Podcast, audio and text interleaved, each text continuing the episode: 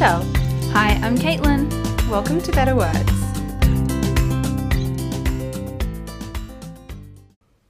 Hey, Hey, it's our last time recording together. I know this is our last in person intro. Yeah. Well, although in person for us, not for you guys. Yeah. but- I feel like though when we do Skype, we should do the video call Skype so we can still see each other. so it'll still be like Yeah. in person for us. yeah, It'll still be audio for Oh. for everyone listening, but I'm yeah. so emotional today, and I haven't even had time to stop and think about it because like Mm. we've got so much to do this week. I know. I Um, can't like. yeah. Yeah. Must be so crazy busy and like. But I have to say, I was just saying this to Mm. you in the car.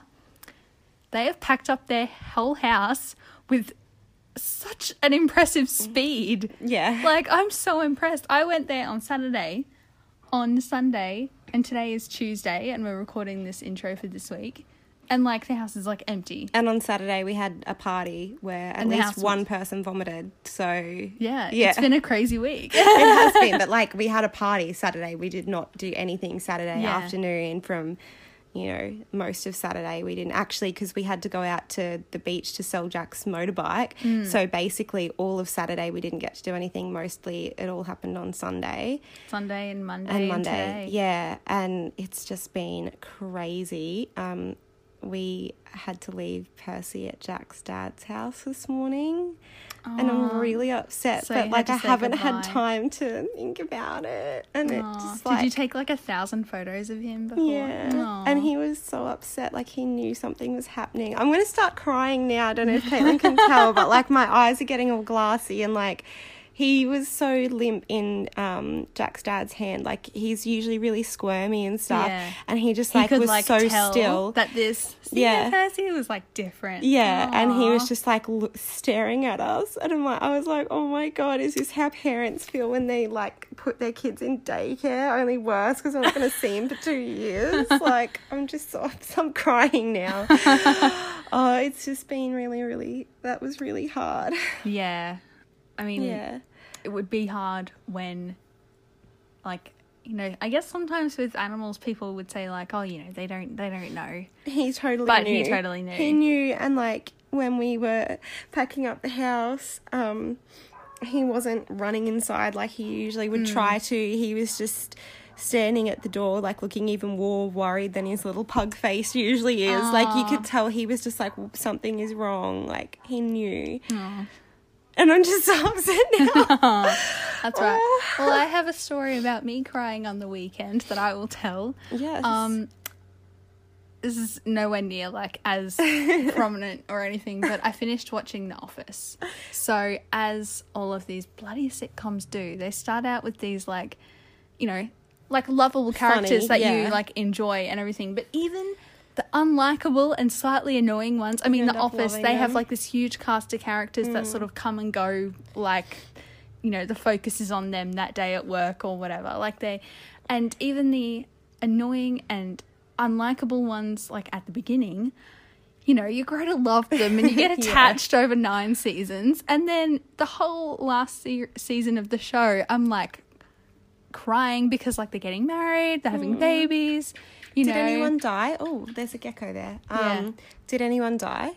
Like at least in comedies, people usually don't die. no no one that's good. died Yeah. um but even when um steve carell left the show because he left That's right. at yeah. season at the end of the seventh season and even like his like farewell sort of at the end of the show i was like oh my god i was like i can't believe i'm crying over steve carell like why is this happening It's so funny because you do expect them to be super, super light. And i know It's really good. but then they get that. you Gavin and Stacey's like that. You should watch Gavin and Stacey. Yeah, I I've know, I told you really so need- many times. You need to watch it. i know i've got to listen. But it's it's one of those people who's just sorry, one of those shows where you do get so attached, and it deals Mm. with some really like infertil infertil infertility. infertility Just sounds wrong, doesn't it? Infer- you mean like not being able to have children Yeah, yeah but when you say infertility, it just sounds wrong. Yeah I'm very tired. yeah and very stressed.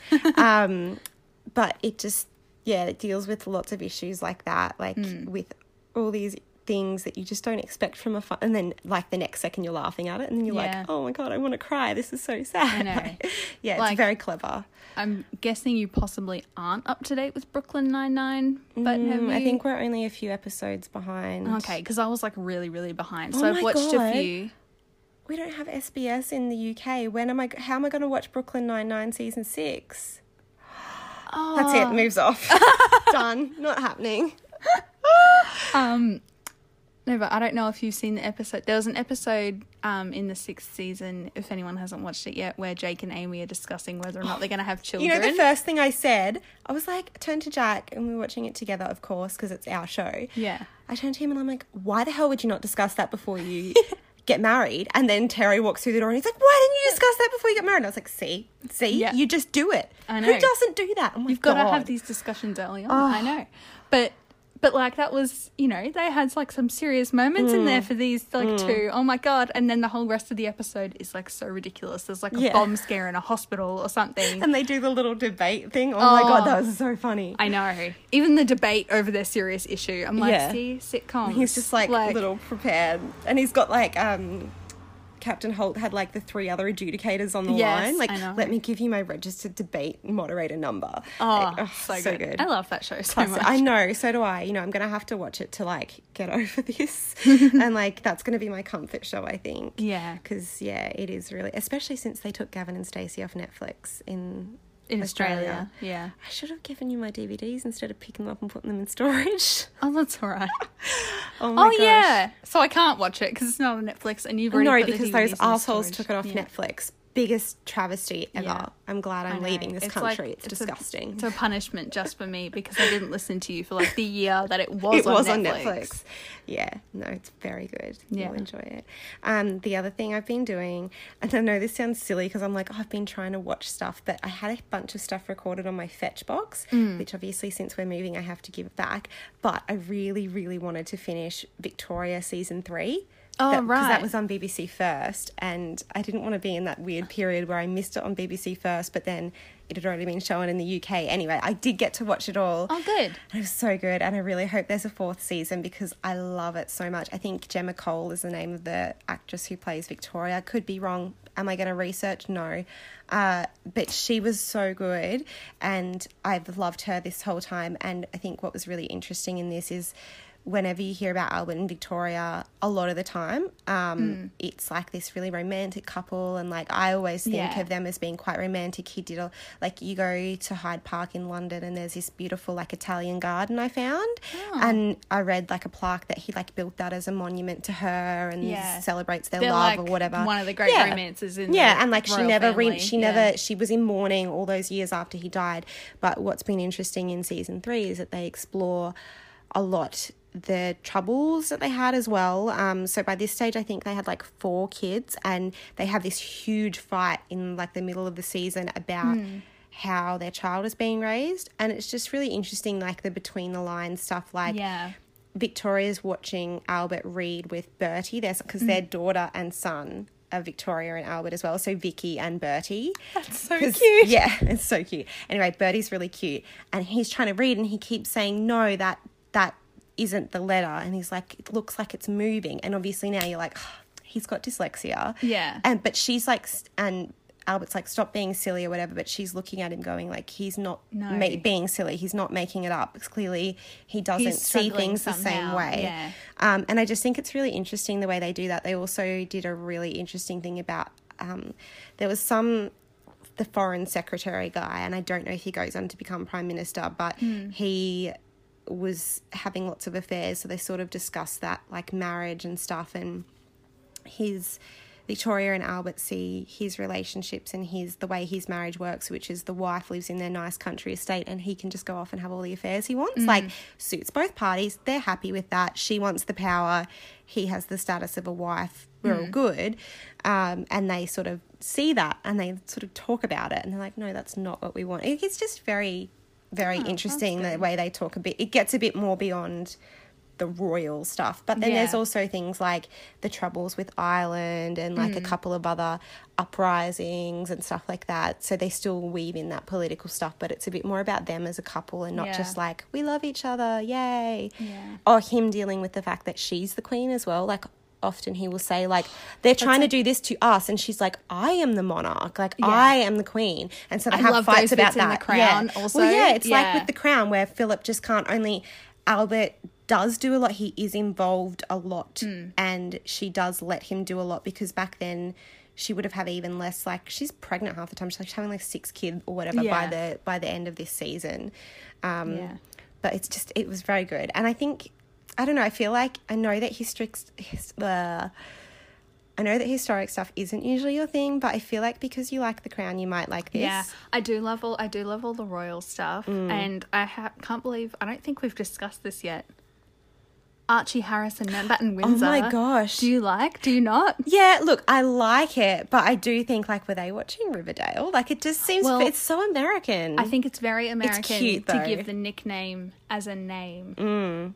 Like but harrison is a lovely name just by itself i yeah, will say I think it's funny that they've given Harrison as his middle name when Harry's name isn't even Harrison. no it's Henry. it's henry but yeah. Harrison means son of Harry, so it's like they've done oh, this. Yeah, yeah, yeah, Like- yeah. like a oh, I just love also. Meghan Markle. She can do no more. Okay.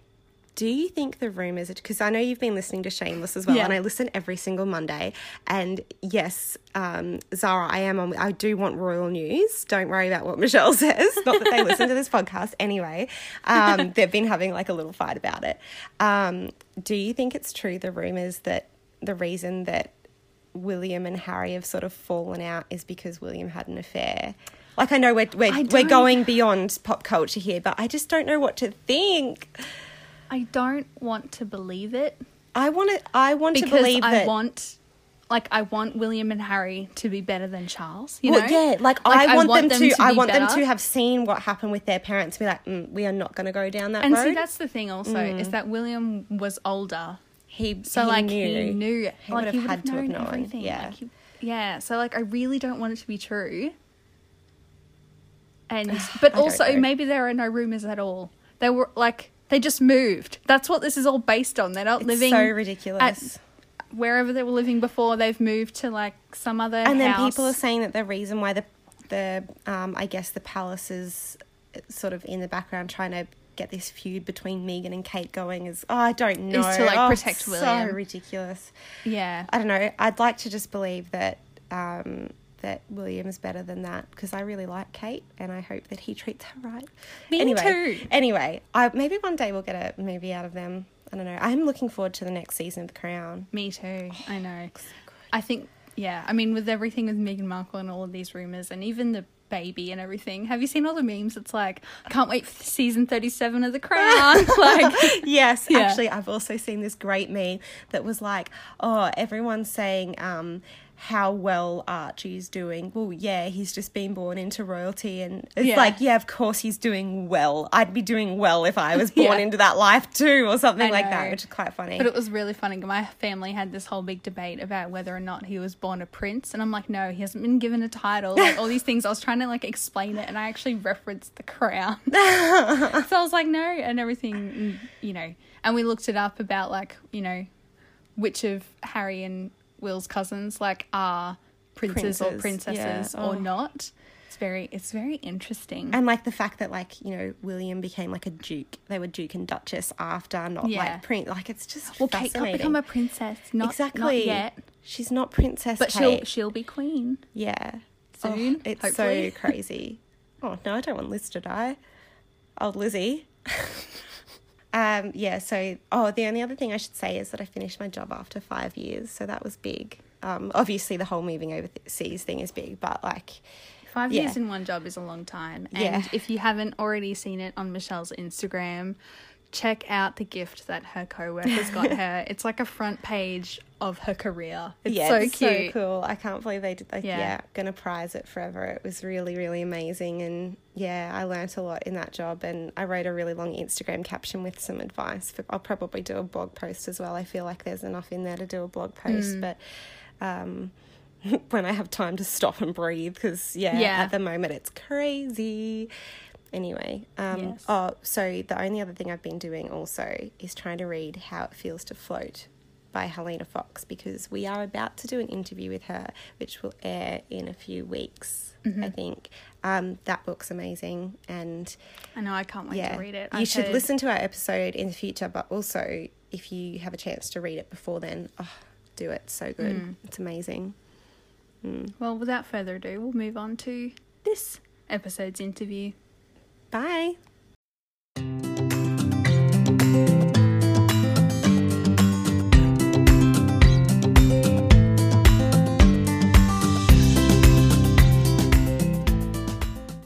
Our guest today is an award winning historian and author who has worked in academia, political speechwriting, and broadcasting.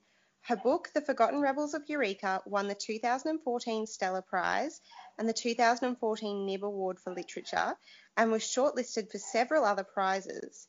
In 2018, she published the second book in her democracy trilogy about how women won the vote in Australia. We're so very pleased to be talking about that book, You Daughters of Freedom, with Dr. Clare Wright today. Welcome. Hi, guys. Thank you so much for joining us. We're very excited to talk about this book. Yes, It's- I am ashamed to say I don't know very much about this topic, so I'm very excited to learn all about it, as I'm sure a lot of our listeners are. Well, that's certainly one of the reasons that I wrote the book because you're not alone in that lack of knowledge about this particular area of Australia and indeed world history.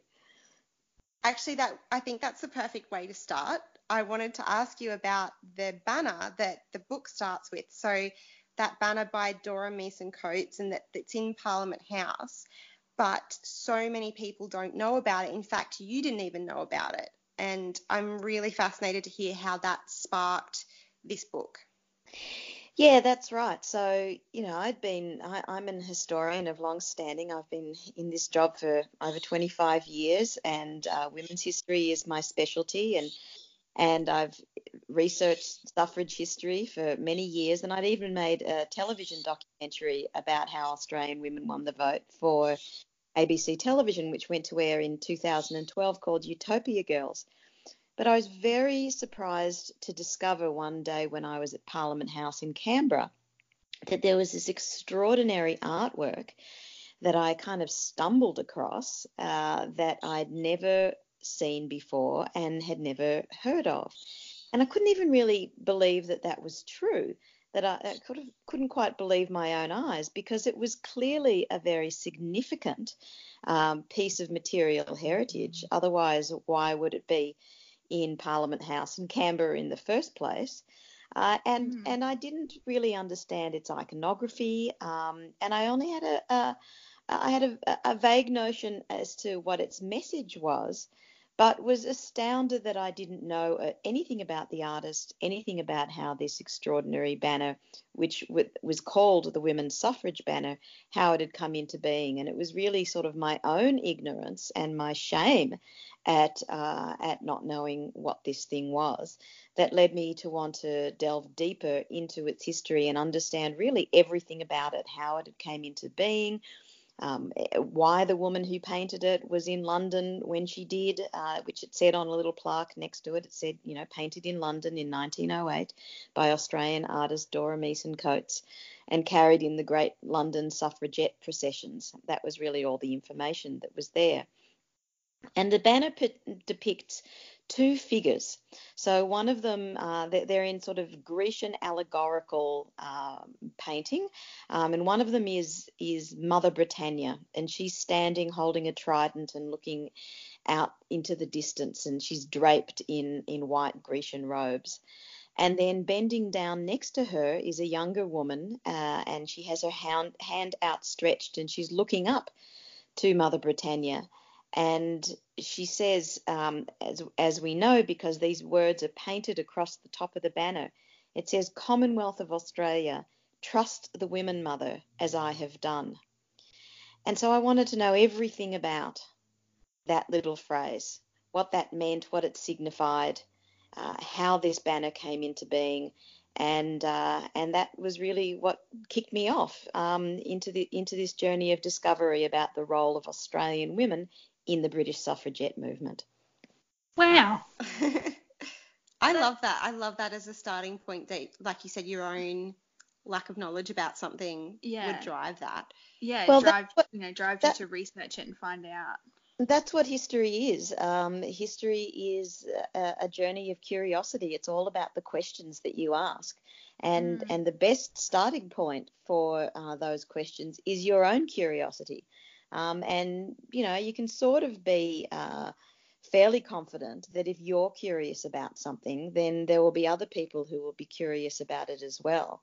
Just because we're human beings and we enjoy stories, and we particularly enjoy stories about things that we haven't heard about. Um, we get kind of tired of the familiar old narratives, um, wh- whether those are kind of you know fairy tales that we're told as children, or whether they're historical narratives that we get told year in year out, or that we get taught in school and and um, year after year and uh, generation after generation.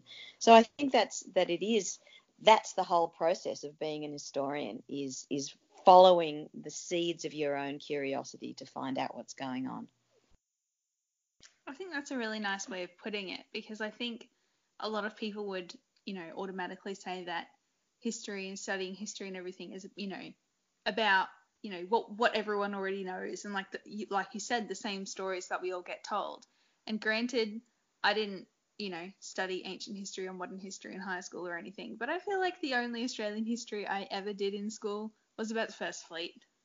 Yeah, Mm. yeah. and Ned Kelly. Yeah, maybe Yeah. even. Yeah. Yeah. And and, and Um, you were likely taught one version of that story as well. Well, exactly. Um, yeah.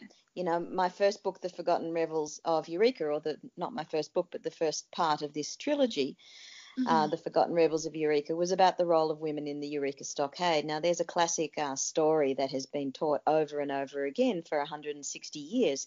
Um, it's been written many times, it's been performed um, as, as movies and plays, it's been taught in schools, and yet it had always been written and taught as if the only people who were there were men. And when I went back to the primary, when I questioned that that premise and went back to the primary sources, I discovered that that indeed that we that was only was part of the story. It's it's not untruthful that men was there that men were there. Indeed they were, but there were also a third of the population in Ballarat in 1854 when it happened were women and children, which raises a whole another stream of questions about what they were doing there and how in- involved they were and and I was able to follow that research thread all the way up to the point that a woman had been killed in the Eureka Stockade, which is not something that had ever been documented before, either in monuments or in school curriculum um, or in the history books. But there it is in the primary sources. And um, and so what many people told me when they finished reading that book was, you know, it's really disconcerting because I felt like I knew this story, and reading your book makes me realize that I didn't know it at all. And so that makes me wonder how many other stories do, do I think that I know that I've only actually been taught a little part of. So it sort of it, it sort of um, actually stirs up all of your comfortable assumptions. Mm. I mean, that's so true because history is such a subjective thing. And I'm going to absolutely butcher this famous quote, but isn't it the saying history is written by the victor? So, you know, we're only Yeah. hearing one side of the story at, at each at each moment in history, which is really, yeah, it's fascinating. Mm. Well, well, it- and and it's even more than that because it's not just written by um, the victor. Like that, if we're talking about the Eureka Stockade story, that the, the the technically the victor was the British government. They were the ones who who um, technically won. They killed more miners than were killed themselves, and the and the and the uprising was put down. But the story's really mostly been written from the perspective of the miners. Um, and it's become um, a foundation story in Australian history because it's seen as the birthplace of Australian democracy because the, the miners lost the battle but they won the war in terms of getting Mm. democratic rights that came out of it. And yet, even written in a sense from the perspective of the vanquished, it was only part of the vanquished. It was only the male members of the vanquished community. So, um, Yeah, so the powerful ones. Yeah, so um, you know, it, I think it's probably more um, correct to say rather than written by the victors is to say written by those who have most access to the power structures to tell their stories. Yeah, Yeah. absolutely. I And this is why we're getting- accurate.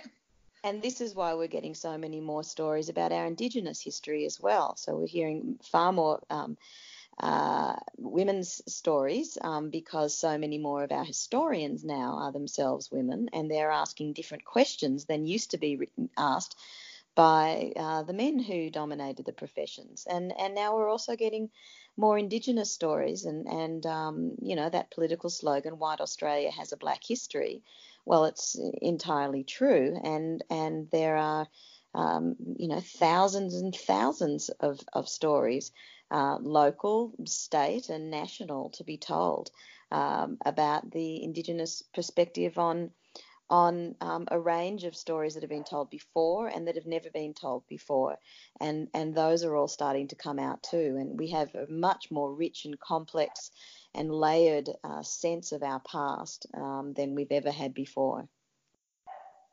Absolutely. Um, one of the other things I learned while reading this was how closely the suffrage movement was tied to the federation movement in Australia. So um, I remember learning about federation at school. I remember um, actually what took me back to my like year nine history class was um, hearing about the conventions, the federation conventions, because I remember Yep. learning about that at school. Um, but I had no idea about the role that um, suffrage played in that. So, do you mind explaining a little bit about how they were intertwined and why this was such an important thing internationally? Yeah, so that that's really the the heart of this story um, that I tell in You Daughters of Freedom, is the way in which Australia became a world leader in democratic practice, because Australia was the first country in the world where women won full political equality, meaning the right to vote and the right to stand for Parliament. So New Zealand women had won the right to vote in 1893. But in 1894, South Australian women, including Indigenous women, won the right to vote and to stand for Parliament. And it's kind of an hilarious story how that happened, um, which uh, I, I can tell later, but it doesn't answer your immediate question. The the um, the, the the pertinent part of your question is that there there had been suffrage um, campaigns uh, going all over the world. It was an international movement. Uh, what to do about what was called the, the woman problem. And the woman problem was that women around the world were demanding their democratic rights. They were Gosh, demanding how the right. pesky. Yeah, I know. How dare they? Ups- you know, uppity pes- upstarts. Um, that they um, that they were um, banding together in, collectively um, in their own nations and internationally, having international conferences and and and trying to come up with global solutions to this issue of women being disenfranchised. Um, and that that the fundamental principles of democracy, you know, no taxation without representation, government of the people, by the people, for the people, that these were all shown up as being utterly hypocritical when 50% of your population couldn't vote. And so these uh, women were getting were, had increasing access to education um, in the last half of the 19th century, and a very vocal and very organised movement um, had started up around the world. And so when South Australia had this world leading um, win in this international struggle, you know, it, it made the news internationally. Why it was so important for Australia is because, unlike other countries around the world, we were on the verge of federation. We had our own domestic political issues that um, were precisely about the sort of things that the suffragists were talking about. Who has access to power? Who who is going to have a stake in the nation? Who are going to be called citizens and, and who's going to be excluded from citizenship? These were all um, not just gender questions in Australia, but these were larger questions because each of the colonies were, were trying to figure out through the constitutional conventions that you mentioned in 1897 how a federated Australia, when the colonies would come together to become one nation, how this was all going to work. And so at this time, and so the the men who who were representing the colony of South Australia at the National Convention were beholden to the wishes of the women who had voted them in. And these women were lobbying very hard to have, uni- firstly, universal suffrage, a universal franchise, meaning that everybody in the who had the federal franchise, meaning could vote for um, the nation, new national parliament, that everybody had the same rights. Um, so every each colony um, had the same rights, and that the, that no colonies would lose any rights in making that uniform franchise. So that effectively meant that the rights that South Australian women had would have to be shared by every other colony, that South Australian women couldn't lose any of their rights. And what the South Australian delegate said is that if any of the South Australian citizens lost their rights, then South Australia wouldn't join the Federation. So it would scuttle the whole process. So effectively, women's suffrage was made a precondition of a federated Australia. And, and, and essentially a gun was held to the, ha- to the heads of all of those um, so-called um, forefathers of our nation, the fathers of federation, who didn't believe that women should have equal political rights. And, and indeed, that went through. It was passed. It became Section 41 of the Constitution. And then, when the new nation um, uh, made its franchise laws in, in, in, the Franchise Act of 1902, um, th- these things were, de- were debated. Uh, but the Constitution said that effectively women must have the vote. And that's what happened. It was voted in. And that made Australia the world leading nation in democratic rights. And there's one um, uh, qualification to that, which is incredibly important, which is that Indigenous women and men who had had rights in South Australia lost those rights through the same Act of Parliament, the Franchise Act because Indigenous people, as well as natives of other Asian and Pacific Island countries, were, were uh, deliberately excluded from the franchise.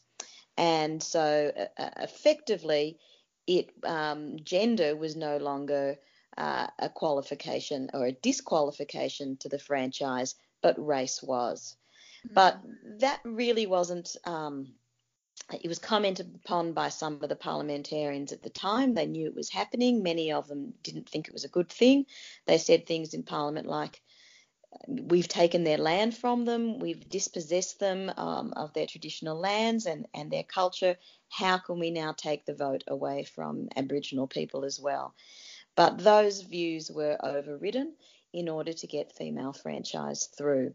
And there was there was sort of no outcry about that around the world. Indeed, it was the opposite. Australia was lauded around the world. It was in the international spotlight for having found uh, a solution, the most progressive, the most forward-thinking solution to this global woman problem. Wow.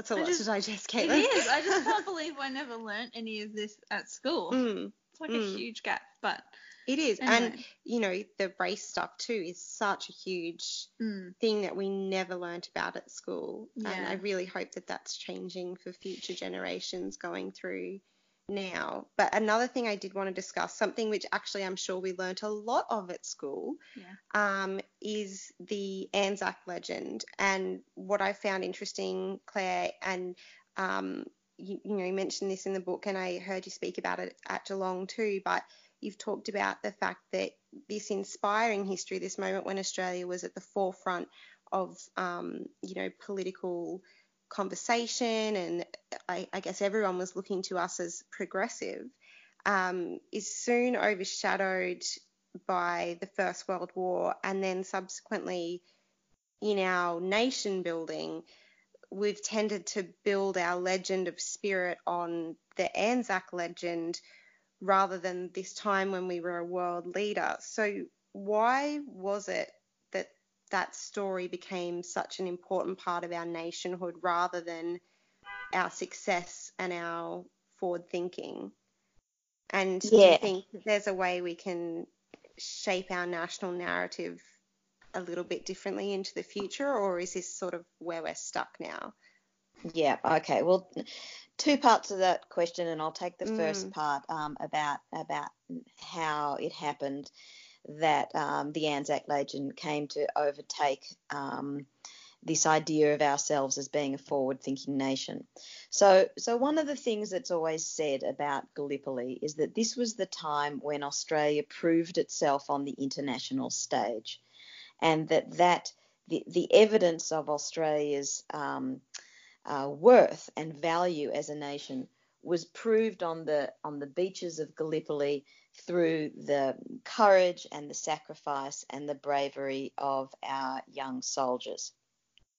Now, I'm not making casting any aspersions um, about the, the quality or the value of those soldiers. But what my research has definitively shown is that claim that this was the time that Australia proved itself on the world stage, that's just wrong. Australia had well and truly proved itself globally. It was um, it was well known, well regarded, um, intimately studied political scientists, sociologists, journalists, politicians. They all came to Australia to see what was going on down here in this social laboratory. They wrote books about it, they wrote newspaper reports about it, they wrote um, academic um, articles about it to to see what was what how Australia was figuring out not just the problem of of women's equality, but other pressing social issues of the day, like industrial equality and, and, and raising levels of, of um, eradicating poverty in the industrial working class. So Australia also had the, the world's first elected socialist government, which happened in 1910, very much on the back of the fact that women were now voters in Australia and that, that women uh, were vo- voted in the Labor Party.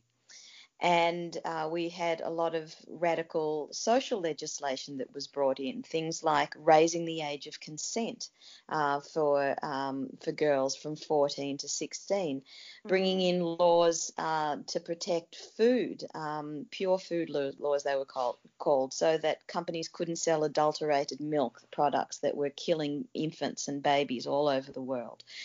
So that there were um, uh, maternity allowances for for mothers having babies and old aid old aid pensions for uh, retirees. That the the wages of workers were negotiated with their employers so they couldn't be exploited.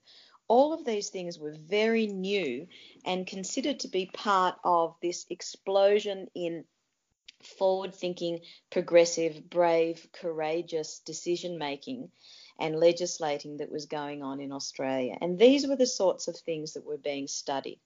And they were also the sorts of things that were being um, uh, spruiked, you know, evangelized by Australians who were going overseas. And and hmm. two thirds of my book is is about that. It's about the Australian women who went to London and became part of the British suffragette movement, which is really much more widely known, even in Australia, than than um, anything about Aus- the Australian suffrage movement. So, you know, Emmeline Pankhurst and the breaking the windows and the woman throwing herself in front of the horse and dying yeah. and, mm-hmm. and, and letterbox bombings and all, all of that kind of thing. Well, it's much less readily known that Australian women went to London to act as leaders and ins- inspiration and and strategists and um, mobilizers of the British suffrage movement, and they were um, proclaiming the the uh, advanced nature of Australian political institutions and trying to get Britain to follow their lead, and that takes us back to the banner. That's what those words meant. Trust the women, mother, as I have done. So they were loudly and confidently proclaiming to the world that what we were doing down here in Australia was better than any, anything that was being done in the rest of the world, particularly in England, that there was this kind of reversal. So Australian women went out into the world and they were adventurous and they were risk taking. And some of the stunts that these Australian suffragists who were working for the British suffragette movement came up with were, were extraordinary. And there was one woman called Muriel Matters. Um, who was known uh, globally at the time as that daring Australian girl for her particular antics, um, which I can talk about um, a little later maybe. Um, but so it's it, it's all of this which can be easily documented. Uh, the the role that Australia played in world politics and the fact that Australia was so widely recognised and acknowledged as being a world leader, that just makes um, a lie um, of that claim that Gallipoli was where Australian uh, approved itself on the world stage. But but what we know is that um, because something isn't true doesn't mean that it doesn't become the great basis for a myth. And mm-hmm. so what happened uh, with the with Anzac and um, coming along um, the First World War in 1914, uh, which is right on the back of when all of this is happening. Uh, you know the great these great movements that I'm talking about of Australian women going over to England and fighting as part of that movement are happening between 1905 and, and 1913. This is really the height of the British suffragette movement. And indeed, Emmeline Pankhurst's organisation calls a truce with the British government at the outbreak of war and places the war effort um, above the women's effort to gain their equality. And, and that doesn't really happen in Australia. Australian, most of the Australian suffrage, suffragists are also anti-war and um, they they actively campaign against conscription. But what comes out of the war with all of that horror and grief and death and destruction that comes from the war is that we have a, a new sense of what it means to be Australian. And because what Australia has done has been to follow Britain into the war you know that famous expression of of um, the prime minister at the time, Andrew Fisher, that they'll follow Britain to the last man, the last shilling. So this mm. sense of Australia following England instead of leading England, that mm-hmm. becomes mm. the dominant narrative, and Australia becomes once again becomes the oh. the the colonial outpost rather than the global leader and uh, and Australians lose that sense of themselves uh, as having been. Um, uh, they don't they don't lose it entirely at the time, but as the process of storytelling comes about, as as the the um, historians and journalists and other, other myth, myth makers start to look back on that period of time over the passage of years, one of those stories becomes privileged uh, over the other. And that's the story of male sacrifice, of male valor, of male risk taking over that story of, of female sacrifice. Um, not sacrificing their lives, although many of these suffragettes did put themselves in the face of danger, um, as I do document in, in the book. They were um, they were assaulted and, and jailed uh, for their beliefs but the, the ways in which Australian women had been at the forefront of this movement towards a particular kind of Australian uh, self consciousness and independence, that story gets lost. Uh, and that idea of ourselves and the nation that we were becoming at, at the original birth of the nation in 1901 gets lost in this new myth of the birth of the nation that Australia is born on the beaches of Gallipoli. And I think that that's a great shame. And so that comes to the second part of your question what can we do about that? And well, one of the things that's happened over the last 20 years is there's been millions and millions of dollars, hundreds of millions of dollars poured from our federal government into the service of that Anzac narrative. So, you know, we've just celebrated the centenary of World War One uh, from 2014 to 2018. Australia spent more money in commemorating that that milestone than all of the other allied nations of the world put together. Even though um, per capita we had much fewer casualties. Oh my wow. gosh. Yeah. Wow, that's kind of a shocking statistic, it isn't is. it? Absolutely. And and you sort of have to ask yourself why. Like why do we keep telling that story? and not just telling it, but resourcing it, putting money into schools, funding tours of school students to Gallipoli. Why do we keep having to tell that story of ourselves, that that version of ourselves over and over again? And and my feeling is it because it hides some essential truths. Um, the first one is that this nation that that Australia proved itself in a war that was fought overseas. Now, the original war that was fought in Australia was with our Indigenous people on the mm. frontiers. And that's something that our Australian War Memorial, that, that's a story that they still are not prepared to tell. The Australian War Memorial, even though they've just been promised another $500 million to uh, refurbish the galleries at the War Memorial that that um, there's no business case for why they need any kind of renovation or refurbishment or, or renovation. That the Australian War Memorial still refuse to tell tell the story of the frontier wars. They don't consider them to be a military operation that Australians were involved in, despite the fact that at the time the primary evidence shows that the people including the governors of Australia, were using military terminology in their um, directives about how to treat Indigenous people on the frontier.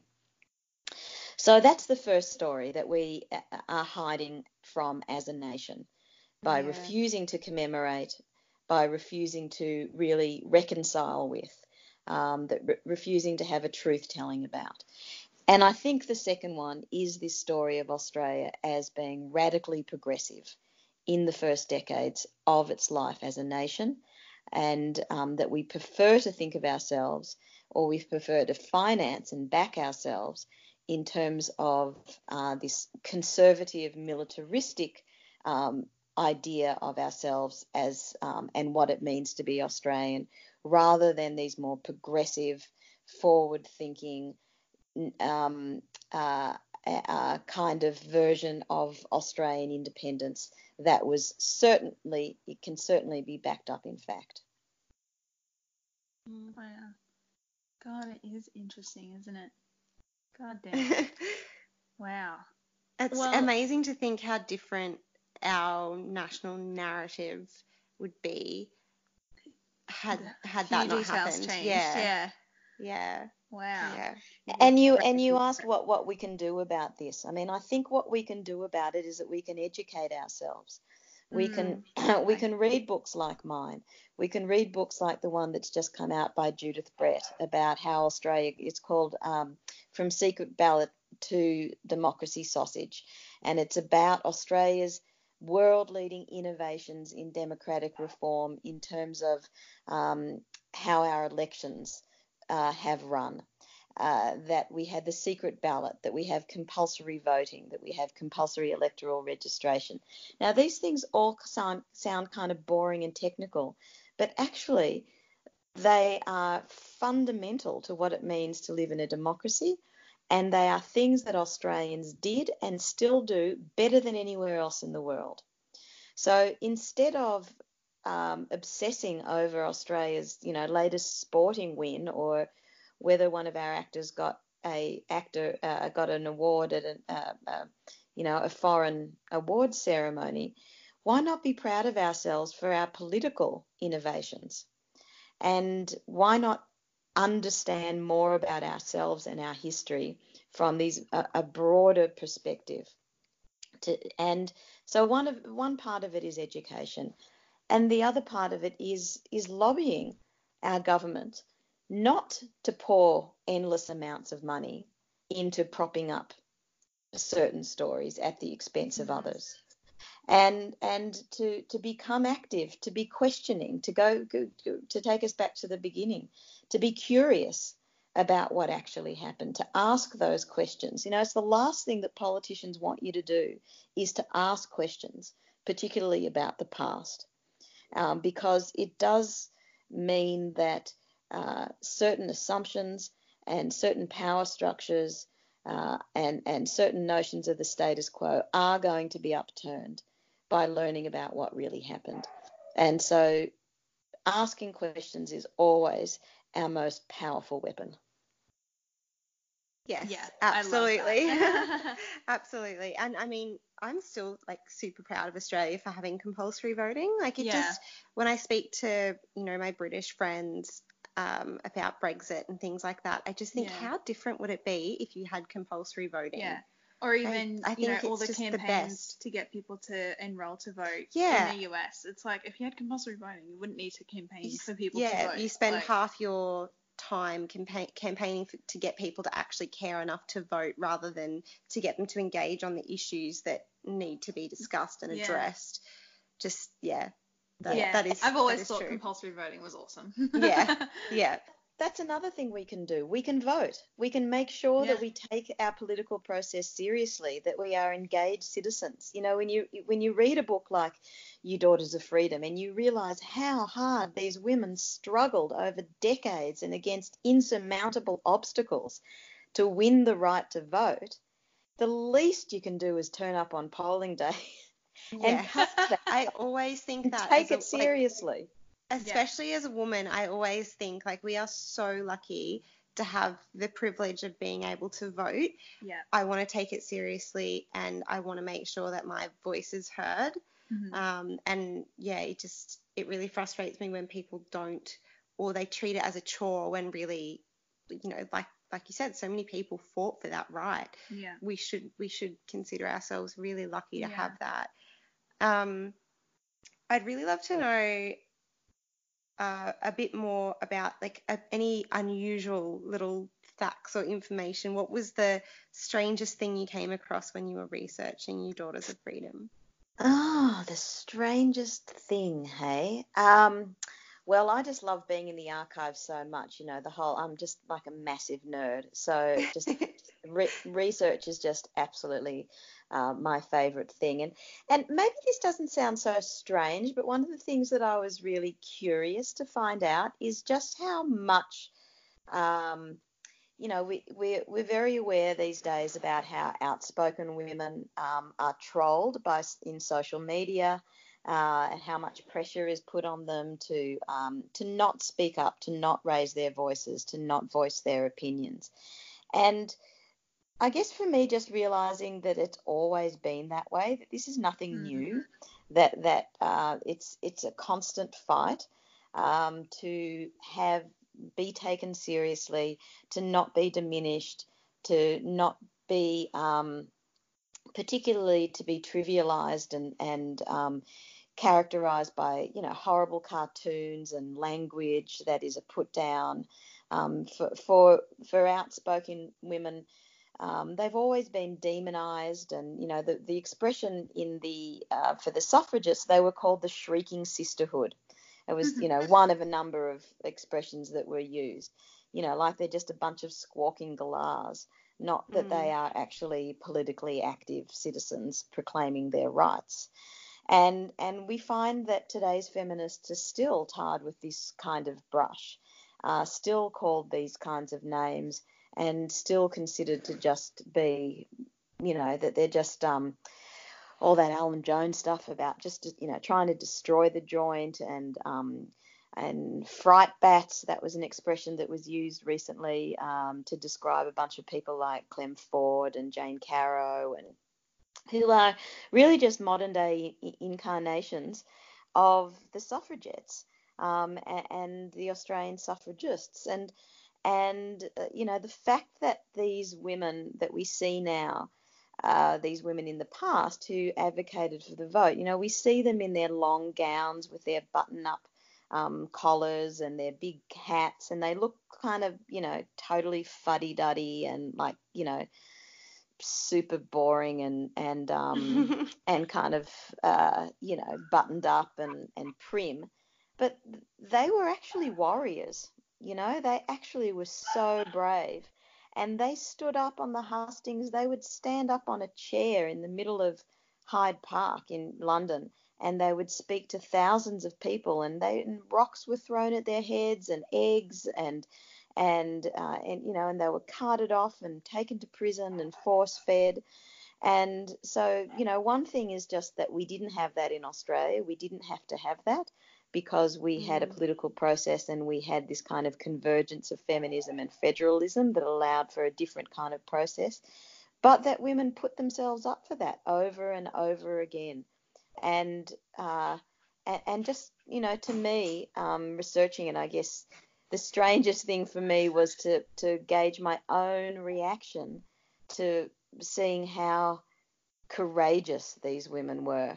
Um, and, um, you know, there are many other ways that you could look at them in terms of being racist. You know, they weren't fighting for the rights of Indigenous women or other women of colour. Um, but they're also heroes in, in my mind because they just they just never took a backward step and they just kept the big picture in mind. And the big picture was the emancipation of women and children from the the various forms of slavery and bondage that they lived in. Yeah, absolutely. And I think it is right to say that for their time they they were they were warriors, absolutely. Mm. Um, and I think I think you've done a great job in the book of acknowledging the problematic elements there, um, especially around race, while still also acknowledging the amazing work these women did as well. Well, I Um, think that's yeah. in the end all you can do is to tell the truth. You know, if you're going to have integrity in your story, um, you don't leave out the hard bits uh, or the bits that, that make the truth uncomfortable because the, the truth is uncomfortable, um, and it can be um, it can be inspiring and it can it can lead your thinking in new and different directions. Like lots of people have said to me after reading the book, wow, like it made me feel proud to be an Australian for the first time in forever because we're so used to like just feeling like Australia is just getting it wrong over and over again. bit of a joke. Yeah. and a bit of a yep, a bit of a joke, and um, and and uh, you know, with the human rights abuses that we perpetuate, Mm. and following countries into war, um, the Iraq War and the Afghanistan War, and and um, and that you know we're a rich, resource-rich country uh, that just should be doing better than it is. And so it's hard to be proud of ourselves a, a, a lot. And people have read my book and said it makes me realize that we were better once. So, you know, what happened? Now, that's Yeah. a really great question. It's a really Yeah. great question. It's a really complicated answer that requires thinking and, and, and research and, and more questioning. But, um, you know, if this book can get people thinking in that way, then I'm really happy. Absolutely. I'm, I'm really interested about your research actually, because we're quite nerdy too. But I'm really fascinated to know the whole the whole time I was um, when I was reading, I just kept thinking like, are you researching this bit by bit? Are you writing it as you go? Are you you know sticking to some sort of plan? I just couldn't Yeah. imagine because you've got so much detail Yeah. in this book. It's just incredible. How did you do it? Um, yeah, well, my process is pretty much that I research really intensively. So when I'm in a research phase, I'm doing pretty much nothing else but researching. And I'm researching from the archives, so from the primary sources. Um, I don't tend to read a lot of secondary material, meaning the books that other historians have read. I just really immerse myself in the archives. And so for this book, that meant um, a lot of newspaper research, uh, reading all of the um, suffrage journals that were being written at the time. One thing about uh, researching suffrage history is that these women did a lot of writing. They were educated, Yeah. they were middle class, they had time on their hands, and they wrote everything down. So there's a huge paper trail. They had to be their own propagandists. They had to to write their they had to write their own history in a sense because no one was going to do it for them. And um, Probably and they were also- not having written it down and you trying to figure out what exactly Yeah. happened. but no, so it, it's a it's a great period for historians to look into because there's just so much material. Um, Mhm. And then because they also were um, were having to attract attention to themselves in the press and and um, to get a movement started, and they were great pub- publicists and publicity seekers. There's a lot of coverage in the newspapers, both in Australia and in England. And then I also so looked at a lot of um, archives that are in the National Library of Australia and um, and archives that are in, in London at the Women's Library that are the primary sources left by suffragists at the time letters, diaries, um, and and some um, really fantastic collections. So my process is to steep myself, absolutely immerse myself in that material, so that I actually feel like I'm living through that time myself um, looking for as many little details that give us a sense of who these people were, what what motivated them, what shaped their thinking, what their aspirations were, what their aims were, and to really understand them as characters, you know, as as yeah. as people, and then also because they are people to watch how they changed over time. And then when I feel like well, you've never got enough. I mean, the one, the rule number one of being a researcher is you never have enough. But more to the point, you get you get to the stage where um, either you've run out of research funds or you're getting close to the deadline that your publisher wants your manuscript. And so you've got to come to a kind of arbitrary point where you stop researching and start writing. And then and then for me it's a process of organizing all of my notes and and, and working out what the key themes are. I don't know those things before I start the research because it's the archives that lead me to what my themes are. Um, because I'm I'm writing from the ground up, and um, yeah. so once I realise what what is the language that people keep using, what are the metaphors they're talking about, what are the events that keep being written about, that's what gives me a sense of of how to shape the story and um, yeah, what was important. And, and from there, I get a kind of structural outline, and then I start kind of filling it in, and then I sit down and I just write. And that's when I sometimes use secondary sources as well to fill in some of the gaps in my knowledge. Um, and um, and so I kind of have secondary sources there at my ready, um, and for context, and and but I'm writing exclusively from the secondary sources. And and this book this book actually happened in lightning speed. It, it's um, it's about 160,000 words long, which is about 500 pages. And um, from the start of research to having a book on the shelf was 18 months. oh my uh, goodness! God. I, I, spent four months writing it, so I wrote about um, 10,000 words a week for four months.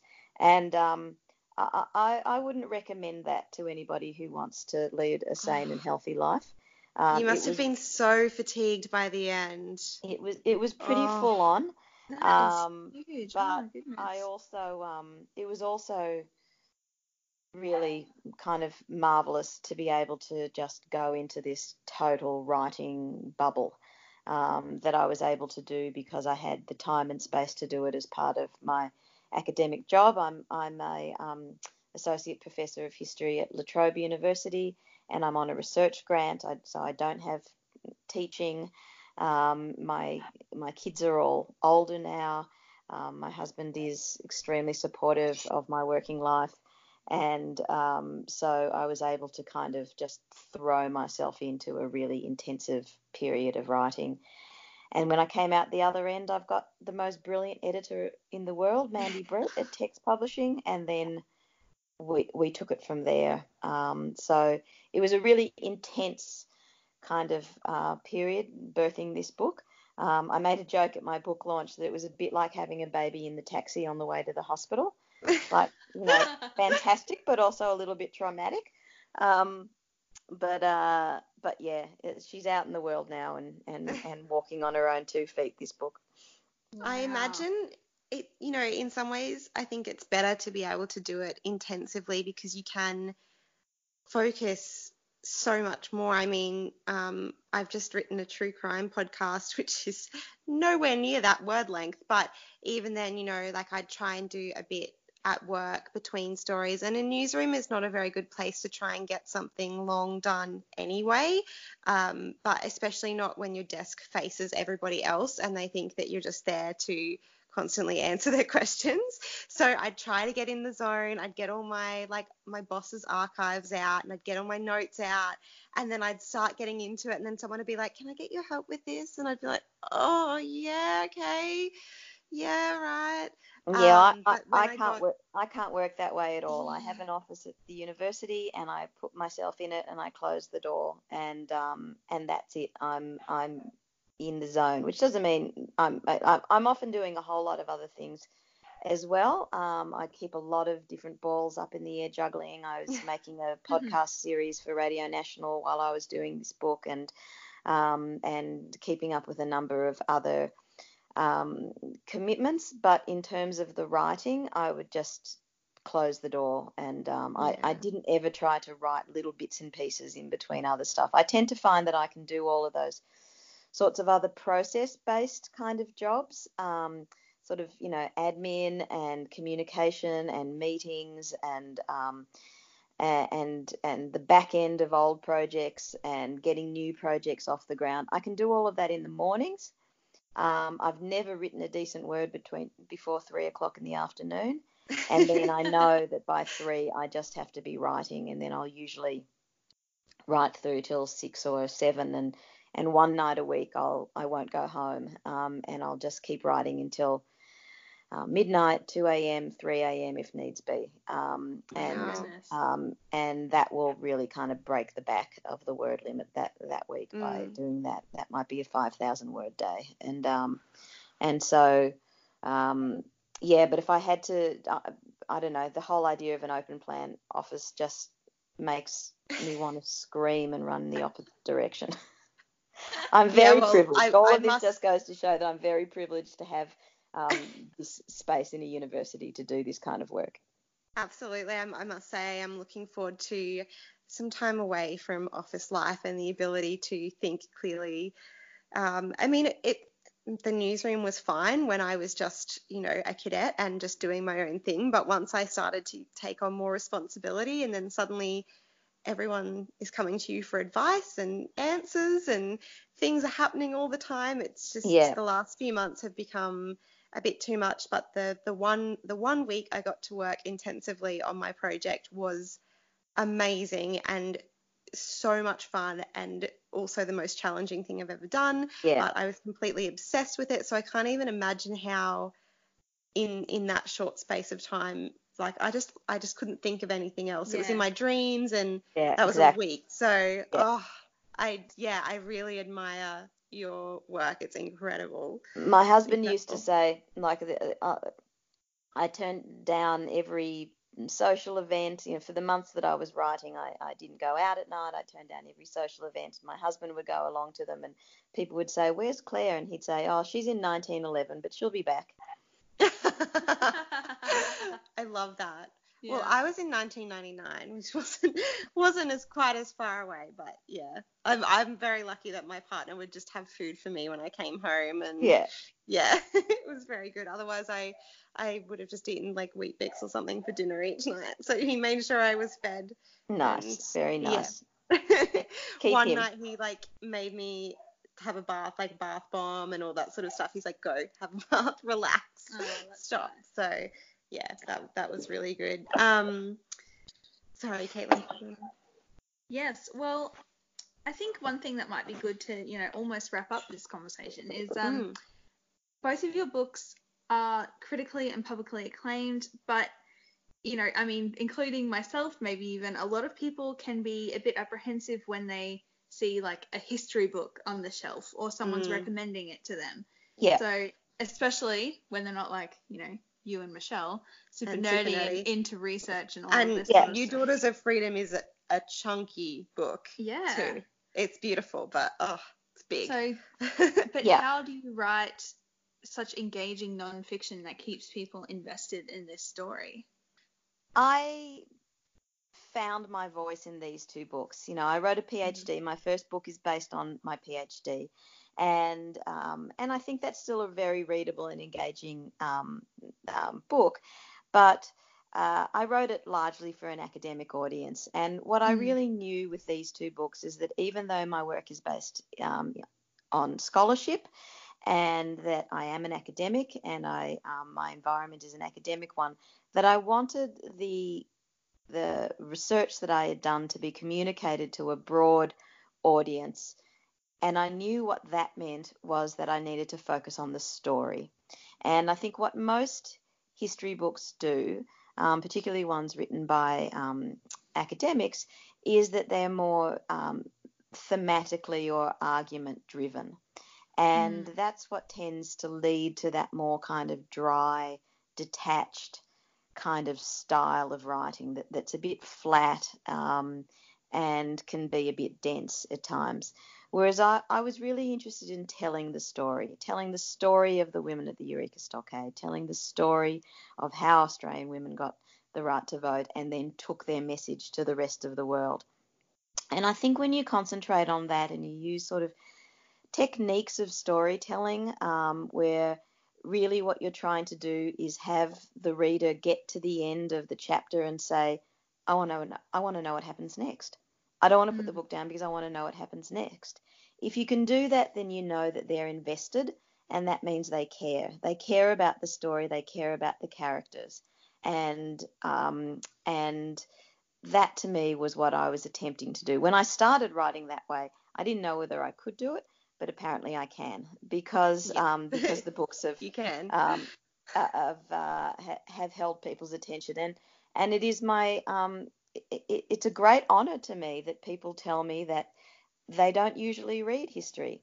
They they hated history in school and it's not something they'd gravitate towards, but they've been recommended by somebody else who said, you know, don't be intimidated by the fact that it's 500 pages long and looks like it's a doorstop. That they've read it in a weekend, um, and that it reads like a novel. And so then people who would naturally be um, attracted to history go to it and find that they've actually found it really engaging and that they've learnt something they didn't know and also been entertained. And um, and to me, that's really what I aim to do, uh, and and feel like I've I've found my voice. And now that I've done that, I just want to write all the time. Yeah. Mm-hmm. Well, you do have a real gift for that. I mean, maybe it's just me, but I would much rather read a history book that's 500 pages than like a fantasy book that's 500 pages. Like oh, me to too, me, probably. yeah, like yeah. reading your book was so much more engaging than say like I started Game of Thrones and I'm like 100 pages in and I never got past that. It's like a thousand pages and oh, I just can't. Um, but you know, I think it is really it is really good that it's reaching new audiences as well, and people like you said who would not usually think of themselves as being into history or even into reading nonfiction. Mm, um, I, have been recommended. Um, your first book, I've been recommended that so many times from people who I wouldn't expect to tell me to read that. Um, so I think, yeah, that's that's really really fascinating. And and then, and then oh, the exciting thing, the exciting thing about my first book about the Forgotten Rebels of Eureka is that that's now being adapted into a television drama series, and um, with a, a, Hollywood screenwriter in, attached to the project and you know this is the kind of uh, to me feels like the gift of having reached a wider audience is that now yeah. it has the opportunity to reach an even wider audience um, because obviously a television audience is going to um, completely outstrip any kind of um, literary audience and uh, and that even though it's a drama, it's not a documentary. Um, so you know there will be some. Uh, I'm involved in in the production and the writing, so there's going to be some creative license essentially it's the same story and essentially that story is a female driven one. It's a narrative that's led by strong uh, female characters and we learn about their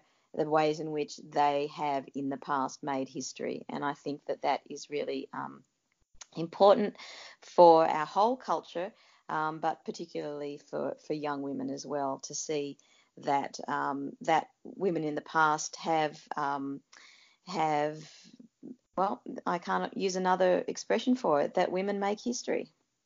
Yeah, absolutely. And actually, um, there was a young adult or a, a younger reader edition of um, the the book published as well, wasn't there? To, yes, that, is, yeah, that's yeah, that, really exciting. Yeah. So I adapted the Forgotten Rebels of Eureka into a young adult version called We Are the Rebels. Um, and one of the reasons is because the Eureka story is still taught in schools at grade five and year nine and year 12 if you do Australian history. Uh, and so this just gives um, teachers and students a, a, another kind of resource to be able to access the story in different ways. Um, I think a more a more immediate and engaging way of understanding the story, and certainly a more truthful one because all the characters who were there are now are now um, written into the story rather than being half of them being written out. Mm, absolutely. I just have so many questions. You are incredible to talk to and an absolute font of knowledge about this, and I, I really, know. I do hope as well we that. have barely said anything. yeah, I know. Sorry, that just means I talk a lot. no, no, that's that's fine. Look, honestly, no one's listening to this for us. They're listening for the people that we have on, hopefully. So um, I think that everyone will hopefully have learned a lot um, and be inspired to learn a little bit more about our Australian history that we can Mm. really be proud of, um, and hopefully also.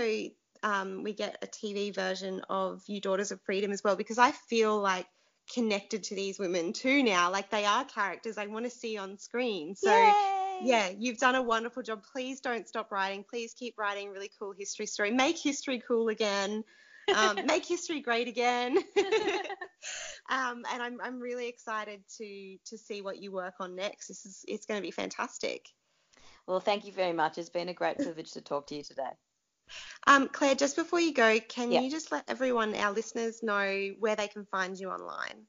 Okay, so listeners can find me online at my website, www.clarewright.com.au. Uh, they can get information about my books and my television shows and my radio podcasts there. And uh, they can follow me on Twitter at Clare A. Wright and on Instagram at Clare Wright Historian and on Facebook at Clare Wright Historian. So I've got all the socials. All Excellent. places. Thank you so much for joining us. Cheers. Thanks, guys. Thanks. Bye. Bye. Thanks for listening to this week's episode of Better Words. If you enjoyed it, we'd love it if you left a rating or review on iTunes. It really would mean the world to us. And you can also find us at our website, betterwordspodcast.com, and on social media at betterwordspod on Facebook, Instagram, and Twitter. Bye. Bye!